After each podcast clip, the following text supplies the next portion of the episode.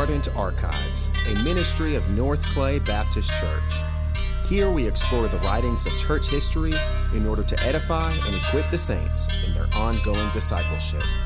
In this series, we are reading and discussing Christianity and Liberalism by J. Gresham Machen.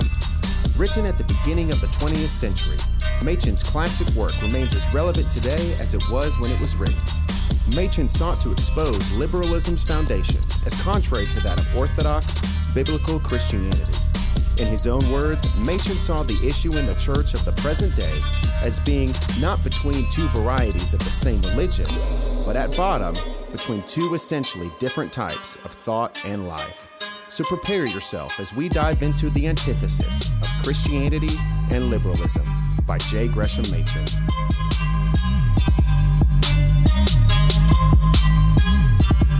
Hello again, and welcome back to the Ardent Archives. The Ardent Archives is a podcast ministry of North Clay Baptist Church where we are reading and discussing books from church history.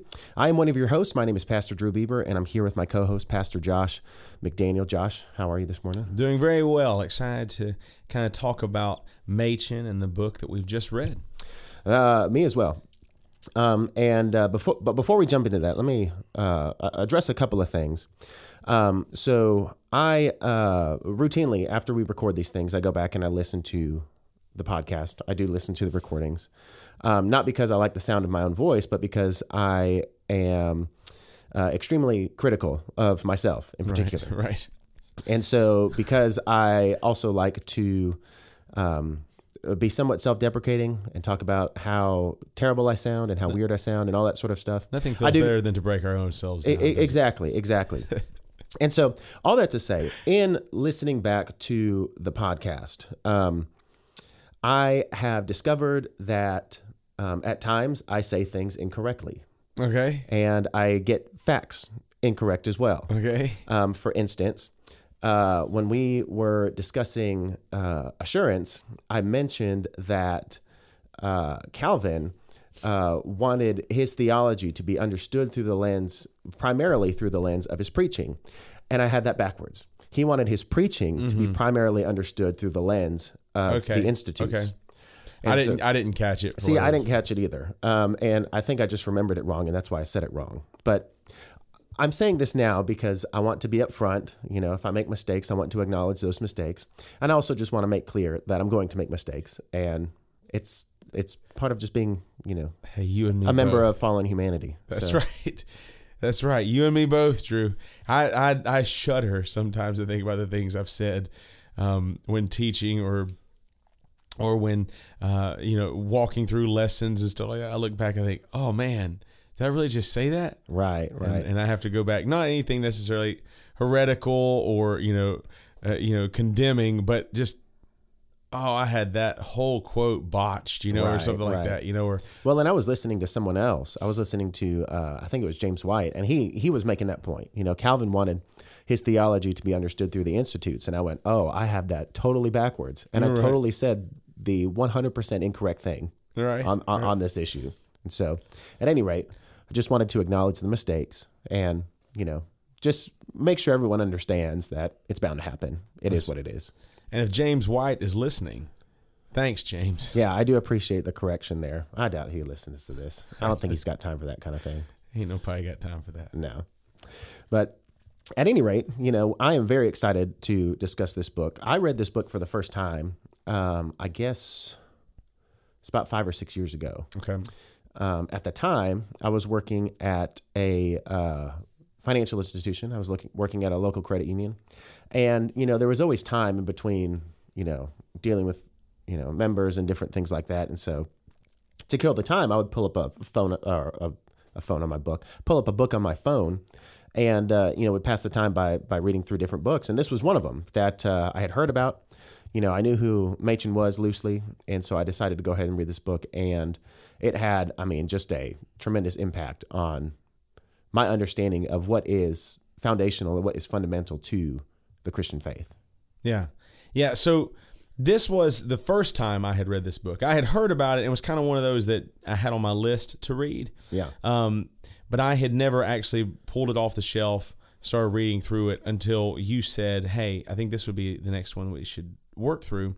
And so then, you know, kind of pulled it off and, and looked at it and so glad that we took the time to read this one. And it's, Oh, absolutely. it, even though it was written in 1923, man, it is still so timely for our generation and our times today. Yeah, and I think you know, uh, I think truth is timeless, and so anytime you are presenting uh, truth, I think that it always uh, stands the test of time. It never goes, you know, out of style, so to say. Right. Um, even though I guess you could make the argument that today truth is somewhat out of style. Nobody cares about truth. Nobody wants to know the truth, but um, but Jesus is the one who said, you know, I am the way and the truth Yeah. and we live in God's world, so it's kind of an inescapable concept in that sense. We'll Well- never be able to outrun or escape or bury the truth. That's just the nature of living in God's world. Right. And the, the thing is, is they just changed terms. You know, when Sure, Jesus sure. when Jesus spoke truth, he was called narrow, and he was called, you know, uh, Blasphemer. Blasphemer. You know, when we speak truth, we're called bigots. You know what I mean? So we right, just we right. just we just changed terms. You know, that's that's all. But I mean, truth has never been popular. Uh, Right. with the yeah. world, and uh, truth has always had a way of of cutting to uh, the heart of people and saying things they don't like to hear all the time, but it has always, always stood the test of time. It's never gotten outdated. Right, right. And speaking of that, I was listening to another podcast, and he made the the comment. You know, in the the movie Jurassic Park, you know, the Mm-hmm. saying is "life will find a way," and he was saying, I think that's uh, that, that's true of truth. Truth always finds a way. Right. And I think you know we see that on display in in this work in particular. And so before we actually get into uh, the book, you know, obviously in these introductions we want to talk about the author, kind of talk about some of the events leading up to writing the book. Uh, but but for this discussion as well, we're also going to cover the introduction of the book because we actually read through and uh, you know the actual introduction of the book because you know we can talk about why Machen wrote the book, but why not let Machen speak for himself Yeah. as to why he wrote the book? and so yeah. that's one of the main reasons we wanted to do that. And so we do want to cover uh, kind of who he was, kind of what his background is, but then also cover the introduction of the book as well. And so Machen was uh, one of three uh, sons born to Arthur Webster Machen and Mary Jones Gresham.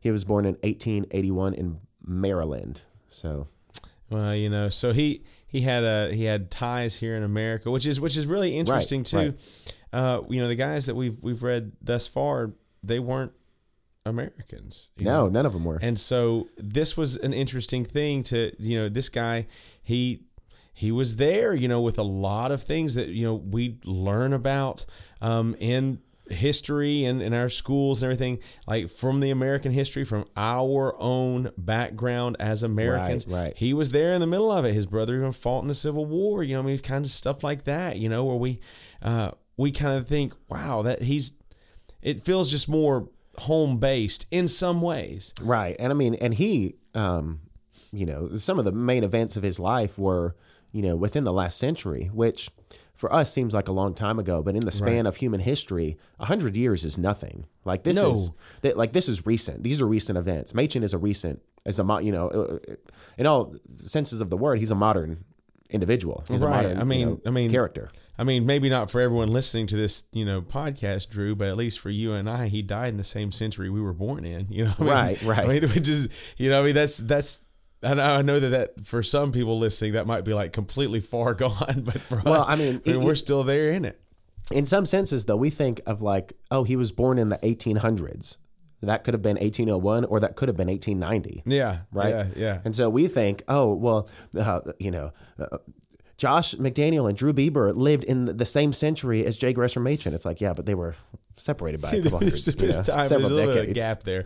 A little bit of a gap there. Just a you know, just a smidgen. Yeah. Um, but you know, in, in that way, we we can see because we we we grew up and we are still growing up in the country that he made his fight in, in in the times that he made his fight in, and kind Right, of the right. history. Of, we we grow up realizing and seeing the fruit of some of the, the things that he laid down and um and we're still seeing that today and yeah we're still seeing that fight played out we're still seeing the fight and we're still seeing that hey it's still the same charge that he was making in this book right you know right. it's you know this is where the liberal ideas stray from the Christian ideas. And he makes no bones about it. He pulls no punches. He calls it liberalism and Christianity. Like Right, like, right. liberalism had no place in Christianity in his own wording in this book and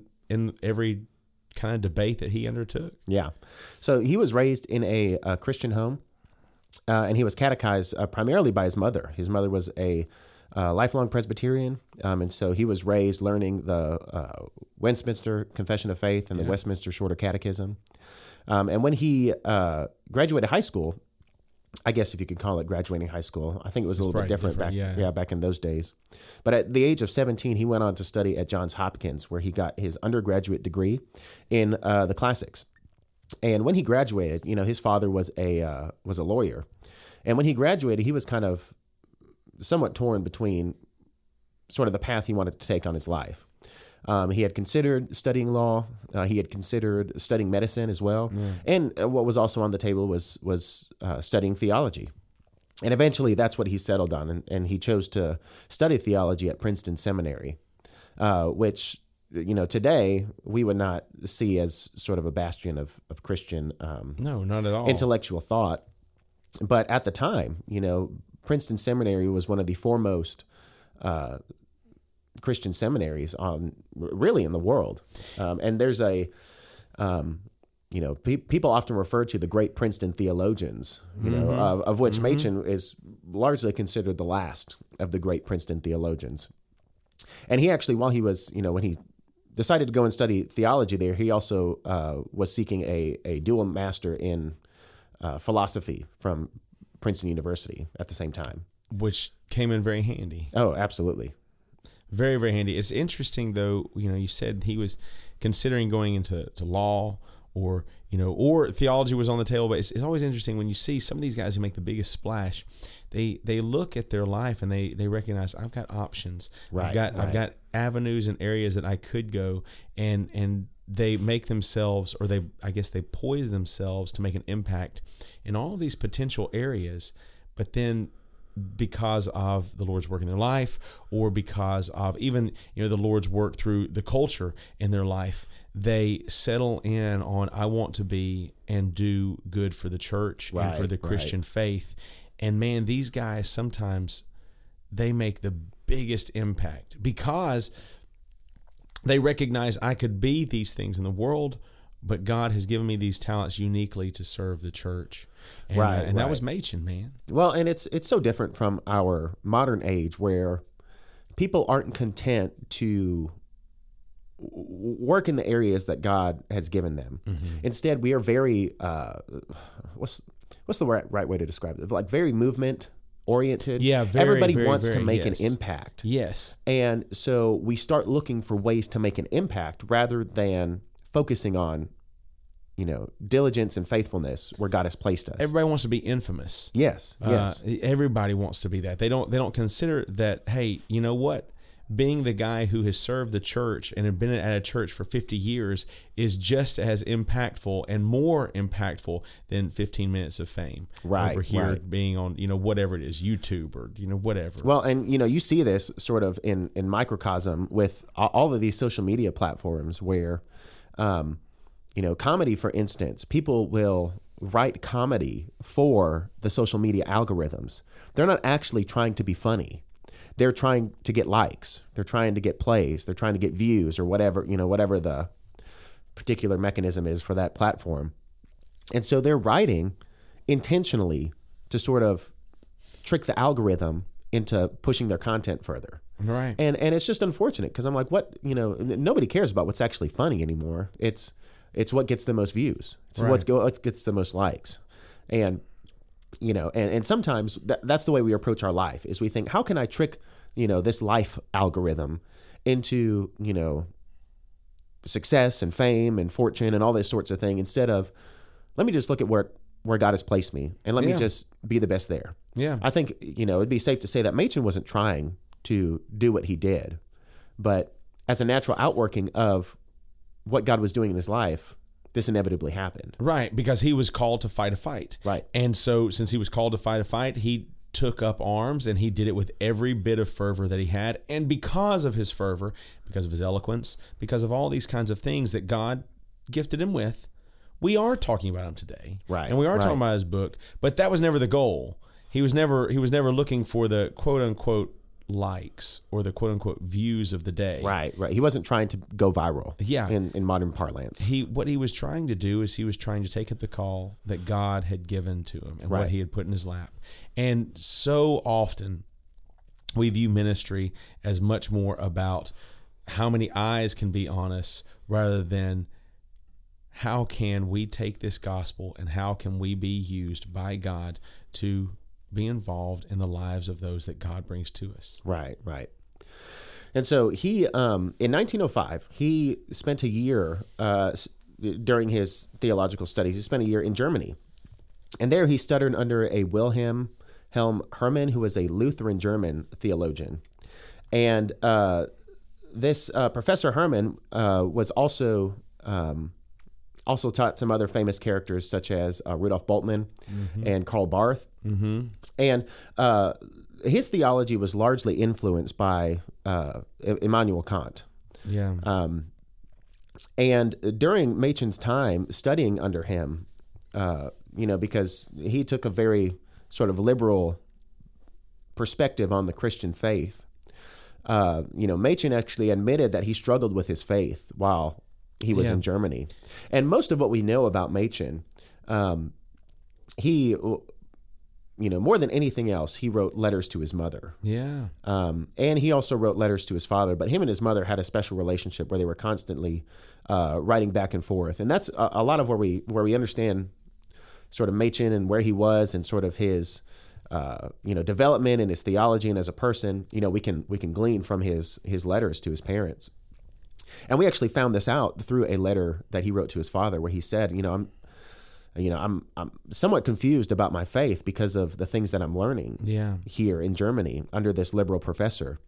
And yet it was through that experience that he became very resolved and very sure of his faith, particularly uh, that which is taught in the Reformed traditions.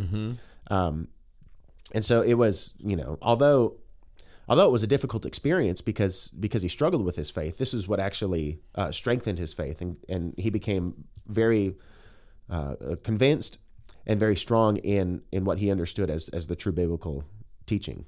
And we see that played out over and over and over again in Christianity, in particular, where struggle or where um, uh, or where testing or trials, those things produce in Christians a fervor or a, I guess, a, a passion for the true and right gospel that is unyielding Right. and and so it worked its way out in Machen, and because of that, he became such a staunch fighter for the true gospel. And and um, I think back to the Pilgrim's Progress, you know, where you have the in the interpreter's house, and you have Satan who's who's casting uh, his liquid upon the uh, upon Right, the flame, and and and you think that the flame should be burnt out, you know, and and everything like that. Um, but then he's taken Christian is taken to the other side where he sees what's actually happening is the water in the bucket that's being poured on the fire is being replaced by the Spirit, and it is through the the water or the the bucket being is representing persecution, and the flame is representing the church, and so the devil thinks he's throwing something that should be putting out the church, Right, but the fire grows hotter and hotter because Hotter and because hotter. of the, because of the spirit's work. because the spirit is changing that water in the bucket to an oil or into a kind of a kerosene or a, a, a inflammat, uh, an inflammatory liquid. Right, right. And so every time he gets anyway, Machen he meets it head on, and instead of him crumbling underneath the pressure of it, man, it just it, it almost ignites him even hotter for the gospel. Right, absolutely. And so by the time he comes back to the States in 1906 to start teaching at Princeton and he starts seeing that same garbage being espoused there, man, he's ready to fight. Oh, absolutely. He's no longer being taught by a professor. He is now the professor.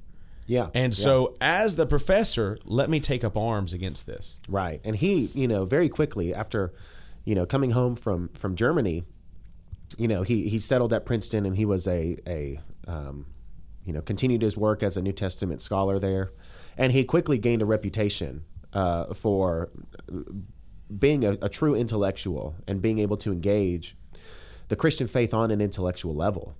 Um, and and more than anyone else, really, he was able to combat these liberal ideas, um, you know, not just on the theological level, but also on the intellectual level. Yeah. Which I like you like you mentioned. I think his his study in philosophy, you know, definitely That was a huge him in that- contributor. in, Yeah. in that front. Absolutely, it was. Um, and and and that kind of guys like that in particular today, uh, when you have intellectuals rise up for Christianity, they just get mocked and they get mocked and they get mocked and mocked. Um, back then, if you had an intellectual who could compete, there there seemed to be, I guess, at least on some level, there was a bit of respect. Hey, there's an intellectual over here, and we've got an intellectual over here, and they might have differing views, but they have a respect for each other in that, you know, we, we're gonna legit see which debate, you know, what what Right, the, right, right. the- I guess the side of, or I guess the the evidence leans towards in this debate. right.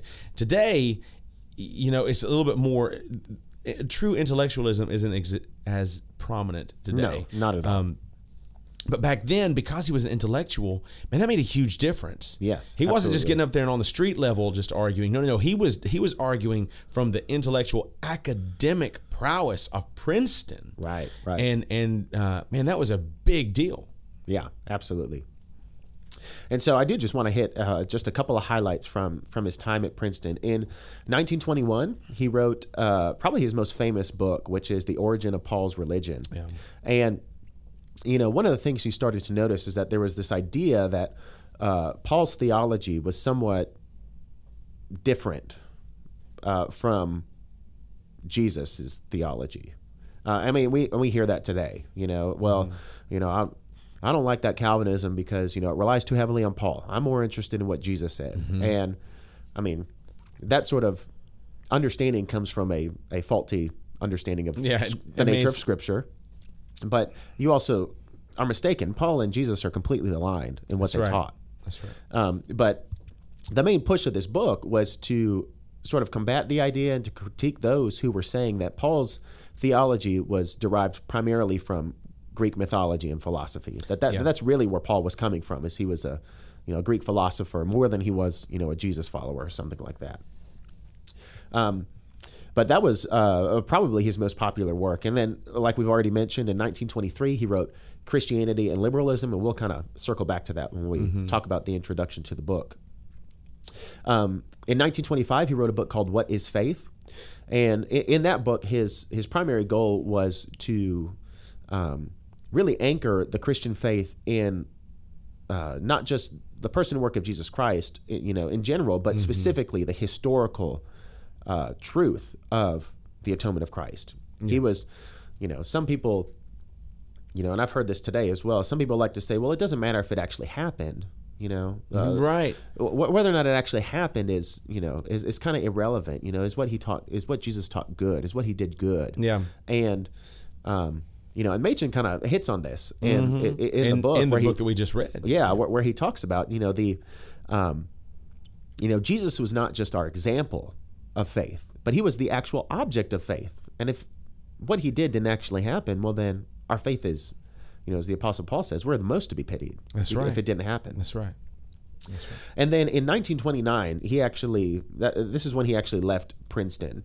Um, at the time, you know, Princeton still is uh, under the auspices of the Presbyterian Church Yeah. USA, uh, the PCUSA, not to be confused with the PCA, which is, you know, a, a separate sort of denomination. Yeah.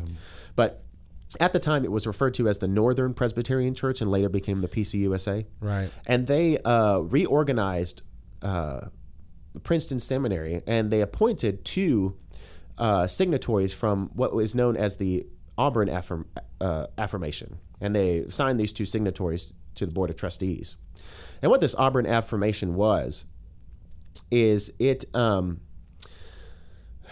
it was the culmination of the of really the controversy between the modernists Yeah. and the fundamentalists Yeah.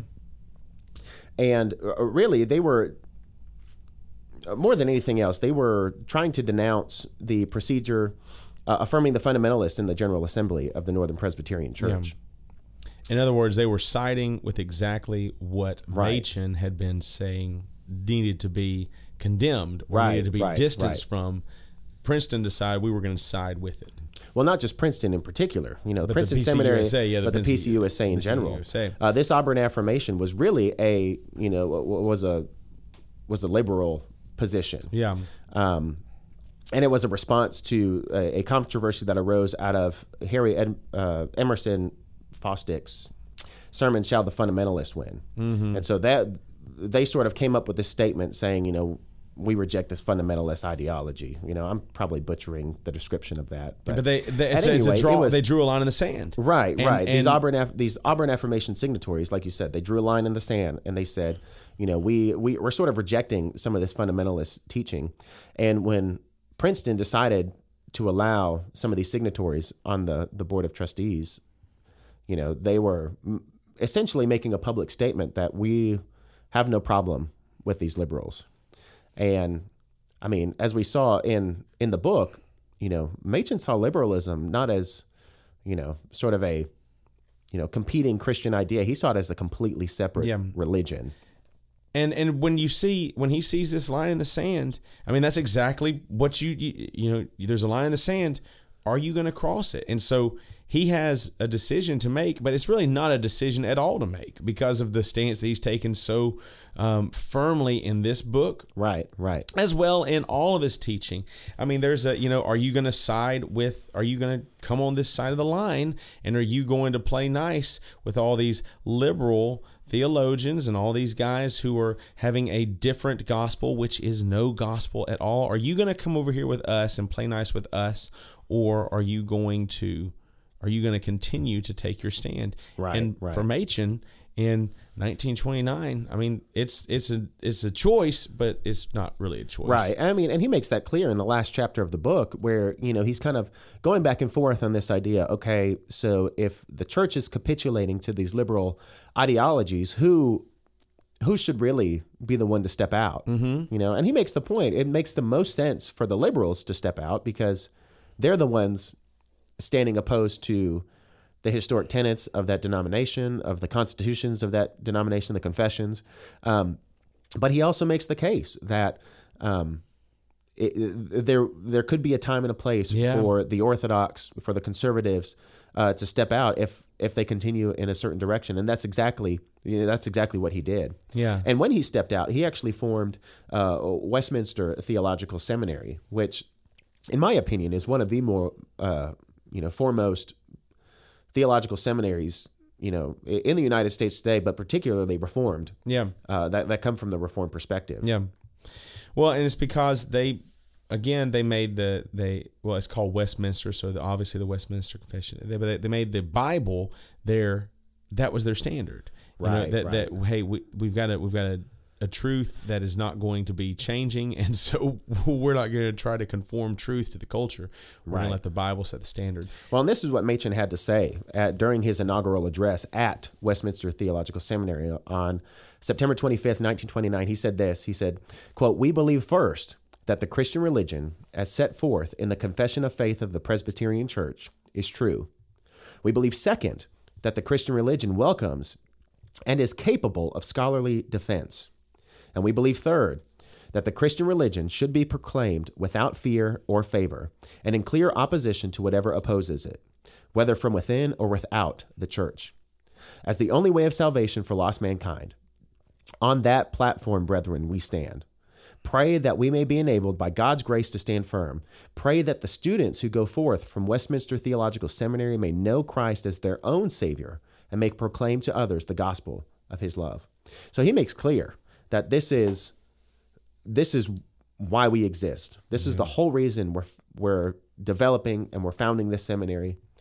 And really there's no um, there's no way around it. You know, we believe what the confession says. We believe that the Christian faith is an intellectual faith that engages not only the heart but also the head, Yes. and that we also, Yes. you know, believe that the Christian faith should be proclaimed without fear. That we should not we, we should not be afraid of what the culture does to us. And I think Machen embodied this in particular in his fight with Princeton and in his fight with um, you know the PCUSA at at large.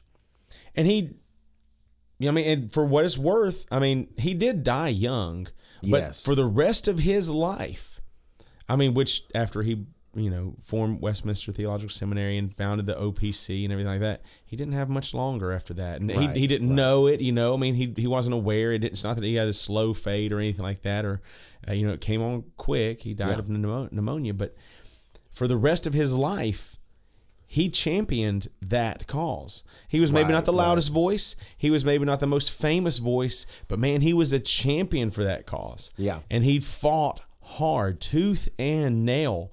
Um, so much so that he was defrocked.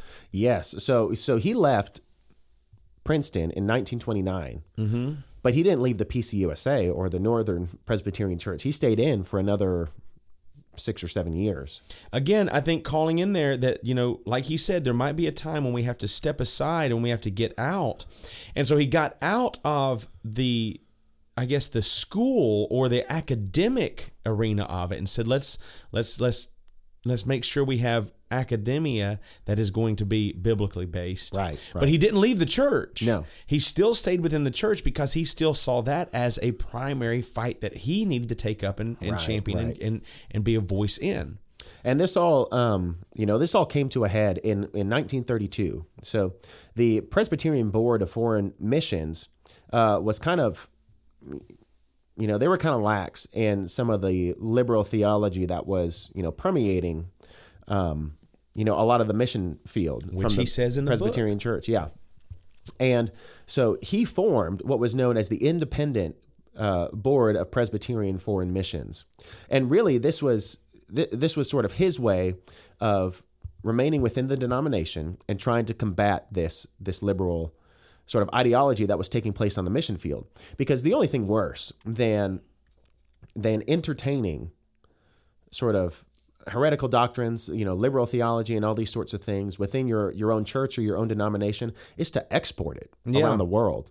And so he thought this is, you know, okay, as of right now, right, this is kind of an in-house fight. This is something we're we're working out as a denomination. But then it got worse and it was like, oh, so we're not we're not having an in-house fight anymore. We're now sending this garbage elsewhere. Yeah, we're we're we are propagating. We are, you know this this out there in in a, in a mission field. in the name of our denomination, in Yes. the name of the Christian faith. And we see that, I mean, we see that sort of thing today with some of the, the health and wealth prosperity gospel. It where the- in the yeah, name of, the of, of American one. Christianity, um, uh, you know, if you were to, you know, classify it that way, the main export of American Christianity is prosperity theology and the the- health and wealth gospel. It's the number one religion, and I say that loosely. well, no, it right. is a religion. I, I, I don't say it loosely. It is a religion. It's a false religion. It is a it is a cult ish religion, but it is a religion that is not Christian, and it is being exported more than any other religion from America. Right, right. And so in um so so that happened in 1932. In 1934, the General Assembly of uh, the PCUSA actually censured him for for doing this. And eventually they they came around in 1935 and they they defrocked him. They basically took away his his credentials. So, you know, you know, we're you know, we're we're Baptists, and as of right now, we're we're in cooperation with the Southern Baptist Convention. But in order to be a minister in, in a Baptist church, right, you have to you have to be ordained, mm-hmm. and it's the same in just about any church, really. Um, and in particular, in Presbyterian churches, their ordination process is pretty rigorous. a lot more than Baptist. Yeah, oh yeah, a lot more than Baptist. And I have a friend. He's actually he's in the PCA, and he is working on, you know, um, eventually becoming an ordained elder in the PCA. And he's kind of at really the start of this journey. And some of the things he was telling me he's got to go through. I mean, is like I said, it's rigorous. But in 1934, or excuse me, in 1935, they basically took his credentials away. And so he went through the work. He um, went through the process of becoming an ordained minister in this denomination, and because of his commitment to biblical truth, they they took that ordination away. Yeah, man. They, said, you're no longer said- allowed to They serve here. said, you know, we're, we're going to take it back. You're no longer recognized as any kind of authority, any kind of minister, any kind of teacher, any kind of anything here in, in our denomination. And, our, and, and I guess denomination wouldn't have been the appropriate term. Well, it probably was the appropriate term Yeah, back then. yeah, I would think so. But um, but they said you can't be you can't be a part of that. You absolutely cannot be. So I love Machen's move here. Yeah. You're gonna defrock me. You know what we're gonna do? We're founding something else, That's right. That's right. And so it was after being defrocked that he went on to form the Orthodox Presbyterian Church, Mm-hmm, which again has a has a strong reputation of being uh, uh, committed to the Reformed faith and to conservative uh, the conservative understanding of the Reformed faith. And really, when we look at Machen's life, um, you know, we can we can read his his books, we can read his biographies, we can read his letters, but his legacy comes, or, or, or we really see the true testament to his legacy in Westminster Theological Seminary Yeah. and in the Orthodox Presbyterian Church. Those are the two the two big institutions that really are continuing Machen's Machen's legacy and his fight against, um, you know, all things that stand opposed to the Christian faith. Which is you know, and it is it is something to say that you know he started between 1935 and 1936 founding the OPC. And then in 1937, man, he dies on New Year's Yeah. Day. Yeah. 1937, he dies of pneumonia. Um, and man, he didn't he didn't see that coming. Nobody did. You know, he actually um, he was uh, actually went to North Dakota to um, to you know make make good on some commitments he he had made for for speaking engagements. Um, and it was while he was in North Dakota that he caught pneumonia and died on January first, nineteen thirty seven, and so you know we see this, at a very young age of nineteen of, of fifty five. Yeah. And so we see this guy who was, man, such a, in a lot of ways, he was such a bulldog, you know, and, and just would not be, you know, he was, he was, you know, he would not, he would not leave Right. unless he absolutely felt convicted that he had to go Or until they kicked him out. or until they kicked him out. And that's such a difference. And that's why I called him a bulldog. It's such a difference from today's time. A lot of times we we get the mindset, especially here in America, and understand again, Machen is an American. Yeah, yeah. We get the mindset here in America that, well, if I don't like what the preacher is saying, or if I don't like this, that, or the other at this church, I will go across the street and I'll find one that's more to my liking. Find a new church, a new job, a new group of friends, a new girlfriend, a new wife, a new We're- whatever. We're know, new all family. about that. But a lot of the stories of these great men of faith are the ones who sat there and said, No, I see the problem. I acknowledge the problem and I don't abandon. Rather, I roll up my sleeves and I go to work. Right, And I right. will work until either I am convinced by Scripture that I have to wipe the dust from my feet, as Paul would have done. I am kicked out for the sake of the gospel, or I am called home to be with the Lord. Right, Which right. is where that I mean those that's why Machen left all the things that he was convicted by scripture. It was time to wipe the dust from his feet from Princeton. So he did. And what did he do? He goes and forms a Westminster Theological Seminary so that he can continue doing the work but just in a in a better situation. He would not leave the PCUSA. They kicked him out. The they turned their back on him. Right, right. And then he worked until he died to make sure, to ensure that the gospel was continued on. And gone is that mindset. But man, if there has ever been a time that Christians need to return to that uh, understanding and that that passion and kind of that that bulldog mentality, man, we need it today. Oh, absolutely. And I think, you know, more than anything else, this is, you know, this to me is my biggest takeaway from from Machen is that he was primarily committed to being faithful to God and His Word wherever he was. Yes. Um, he wasn't chasing a movement. He wasn't chasing uh, you know, his own fame and fortune. He wasn't trying, you know, like I like I mentioned earlier, he wasn't trying to hack the algorithms so that he could, you know, go viral in a manner of speaking. He was just he was just committed to being faithful where God had him. Yes. Yes. And I think that's what we need more than anything today, is we need um, we need men and women to be faithful in the areas God has called them. We need fathers and mothers to be faithful in their families where God has placed them. We need pastors to be faithful to their churches. And I mean, just speaking of pastors, it seems like every pastor today wants to be a celebrity pastor. Yeah. And every pastor today wants, uh, you know, is chasing the likes and is chasing, you know, the views and, and all these sorts of things. And, you know, all the while their their congregation is not being fed. It's Right. not being ministered to. And But boy, they got a lot of views that that day. right, right. And, you know, how many um, you know, and we, we said this about Spurgeon, how many how many pastors throughout the history of the church um, have faithfully served their congregations? How many fathers have faithfully served their wives and their families that we don't know about simply because we don't? They're not the the they're not the video that went viral. Yeah. They're not you know they're not the one that that blew up or whatever. Um, and so I think that rather than sort of chasing these these highs, we our primary concern needs to just be where where has God put me? How can I be faithful here? Day in and day out. Right. And how do I remain faithful until either I'm convinced I wipe the dust from my feet, the world or the institution turns its back on me, or the Lord calls me home. Yeah. Yeah. I'll go and I do the work, and there's no changing that.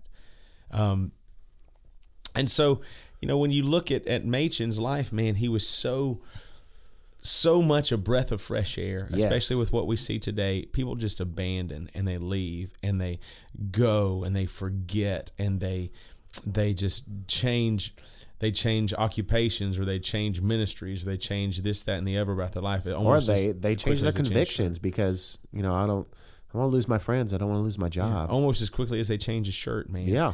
And and so when we look at that, so what was it that drove him? And this book really does lay it out pretty well. What is it that drove him to fight? What was the what was the things he saw in liberalism that he said, "Hey, no, no, no, we've got to fight these things." And he Yeah. he kind of breaks it down to six things. They're, the six chapters are how he breaks it down.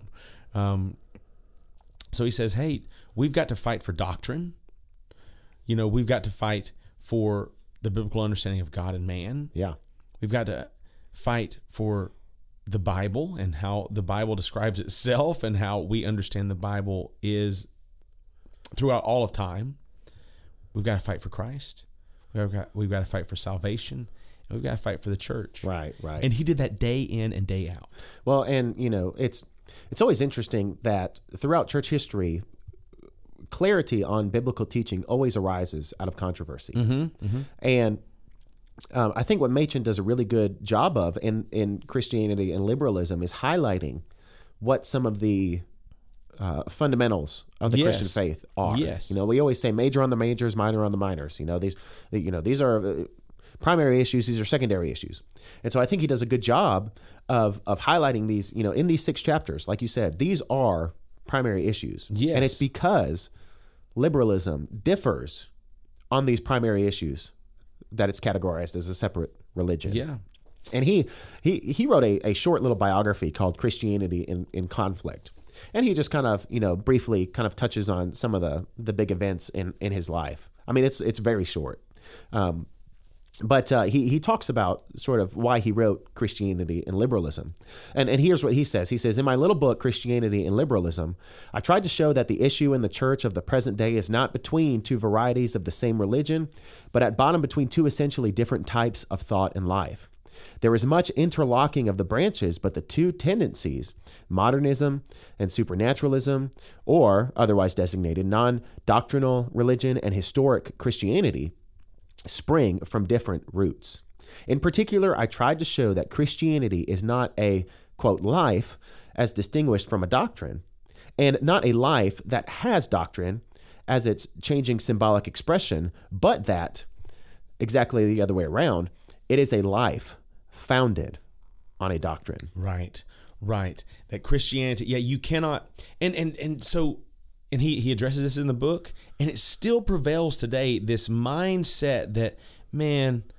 I just love Jesus, man. I just love Jesus, man. You know, or you know, or God loves you, man, and, and don't get weighed down into the nitty gritty of of you know I don't need doctrine I just need Jesus and that kind of stuff you know. We get right. we no still doctrine hear those, but the Bible no creed but Christ. And that's right. We hear those which is kinds itself of things a doctrine and a creed. That's right. We hear those sorts of things today and and it, it was it was ignorant then and it's ignorant today. Yes. but it's it's got like all heresies it's got a nagging way of sticking around and getting popularized. Yes. And yes. and that's why it's so important again to see that that the the heresies never get tired and the heretics never get ha- tired of their heresies.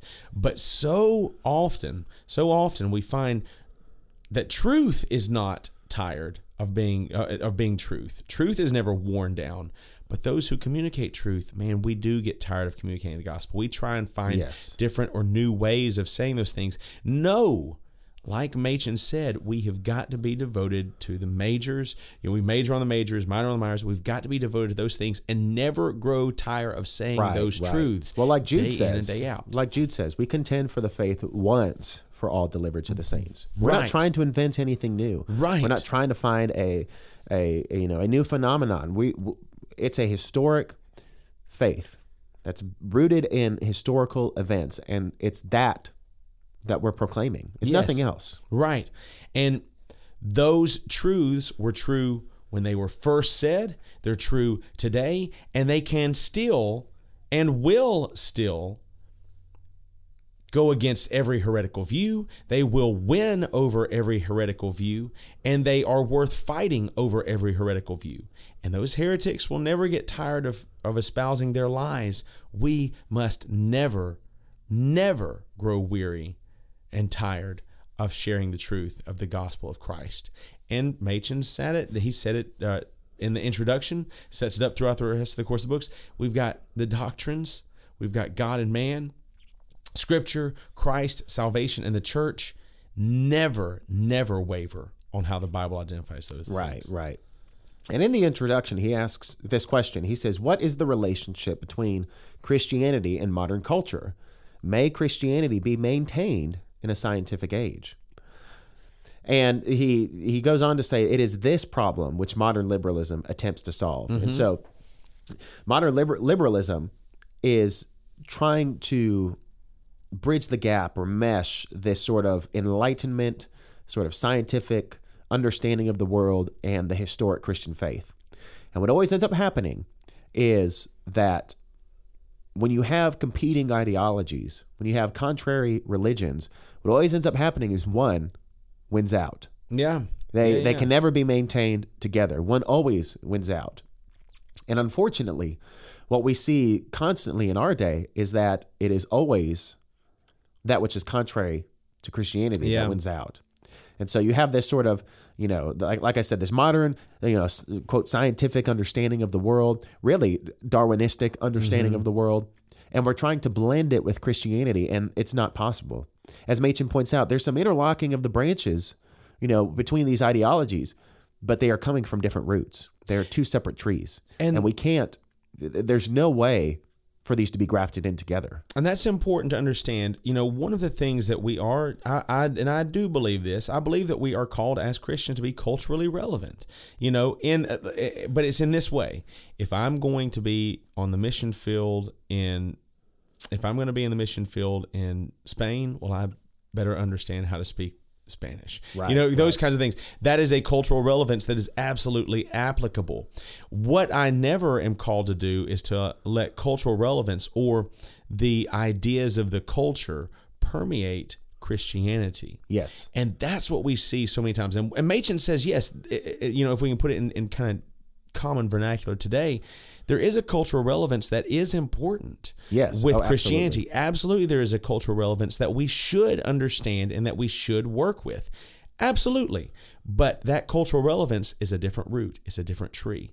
And even though there are times when they meet, and even though there are times where maybe they even intertwine, they are never to be seen as primary. That cultural relevance is never primary over and above the gospel. Right, right. And so that's where liberalism, as he addresses in this book, that's where liberalism has gone astray. They've taken cultural relevance, and it's not just a language thing, cultural relevance in terms of of, of the ideas of the culture were permeating Christianity, and that was becoming a more important over and above the gospel way of thinking that was permeating the church, the academics, and Machen was saying, no, no, no, no. It cannot take precedence over the gospel of Christ. Right, right. And that's I mean, and that's really that's really the drive of the book. He says, you know, he says again, he says this in the introduction. He says modern liberalism may be criticized one on the ground that it is unchristian. And that's Right. that's ultimately where his beef comes from. It isn't that, well, I just don't like this idea. It's that fundamentally, like he said, it springs from a different root. Right. And it's not a Christian root. And he also goes on to say the second criticism is on the ground that it's unscientific. And I think he's absolutely correct that He is right.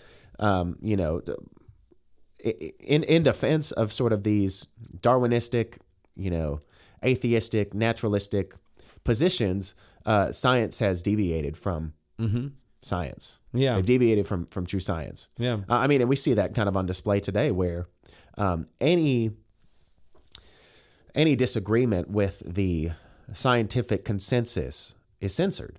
They don't they, they don't want to engage the issue. They want to be right. That's right. And and the thing is, is uh, you know, the scientific method, and I've said this before, the scientific method is always to follow the evidence back to its logical conclusion, everything like that. Well, atheism already puts its cards on the table, and it says, Right, we'll right. follow the we'll follow the evidence to its logical conclusion, uh, conclusion unless that logical conclusion is God.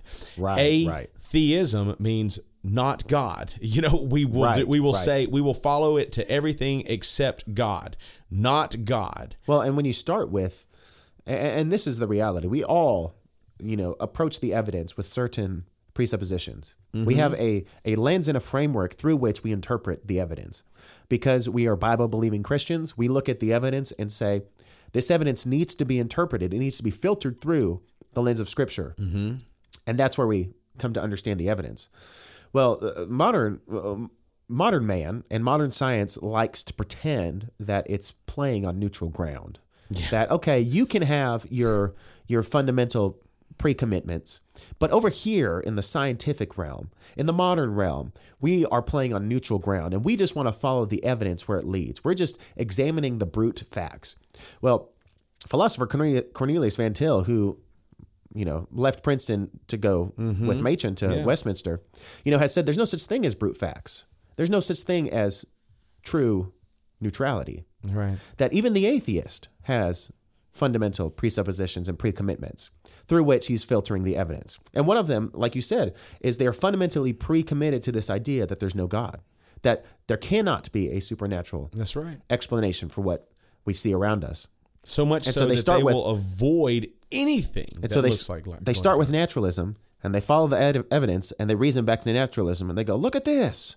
The evidence needs to lat- naturalism, and it's like, well, that's because that's where you started. Yeah. And this is really what it comes down to: is we have to examine those presuppositions and say, okay, which is actually consistent with reality, Mm-hmm. right?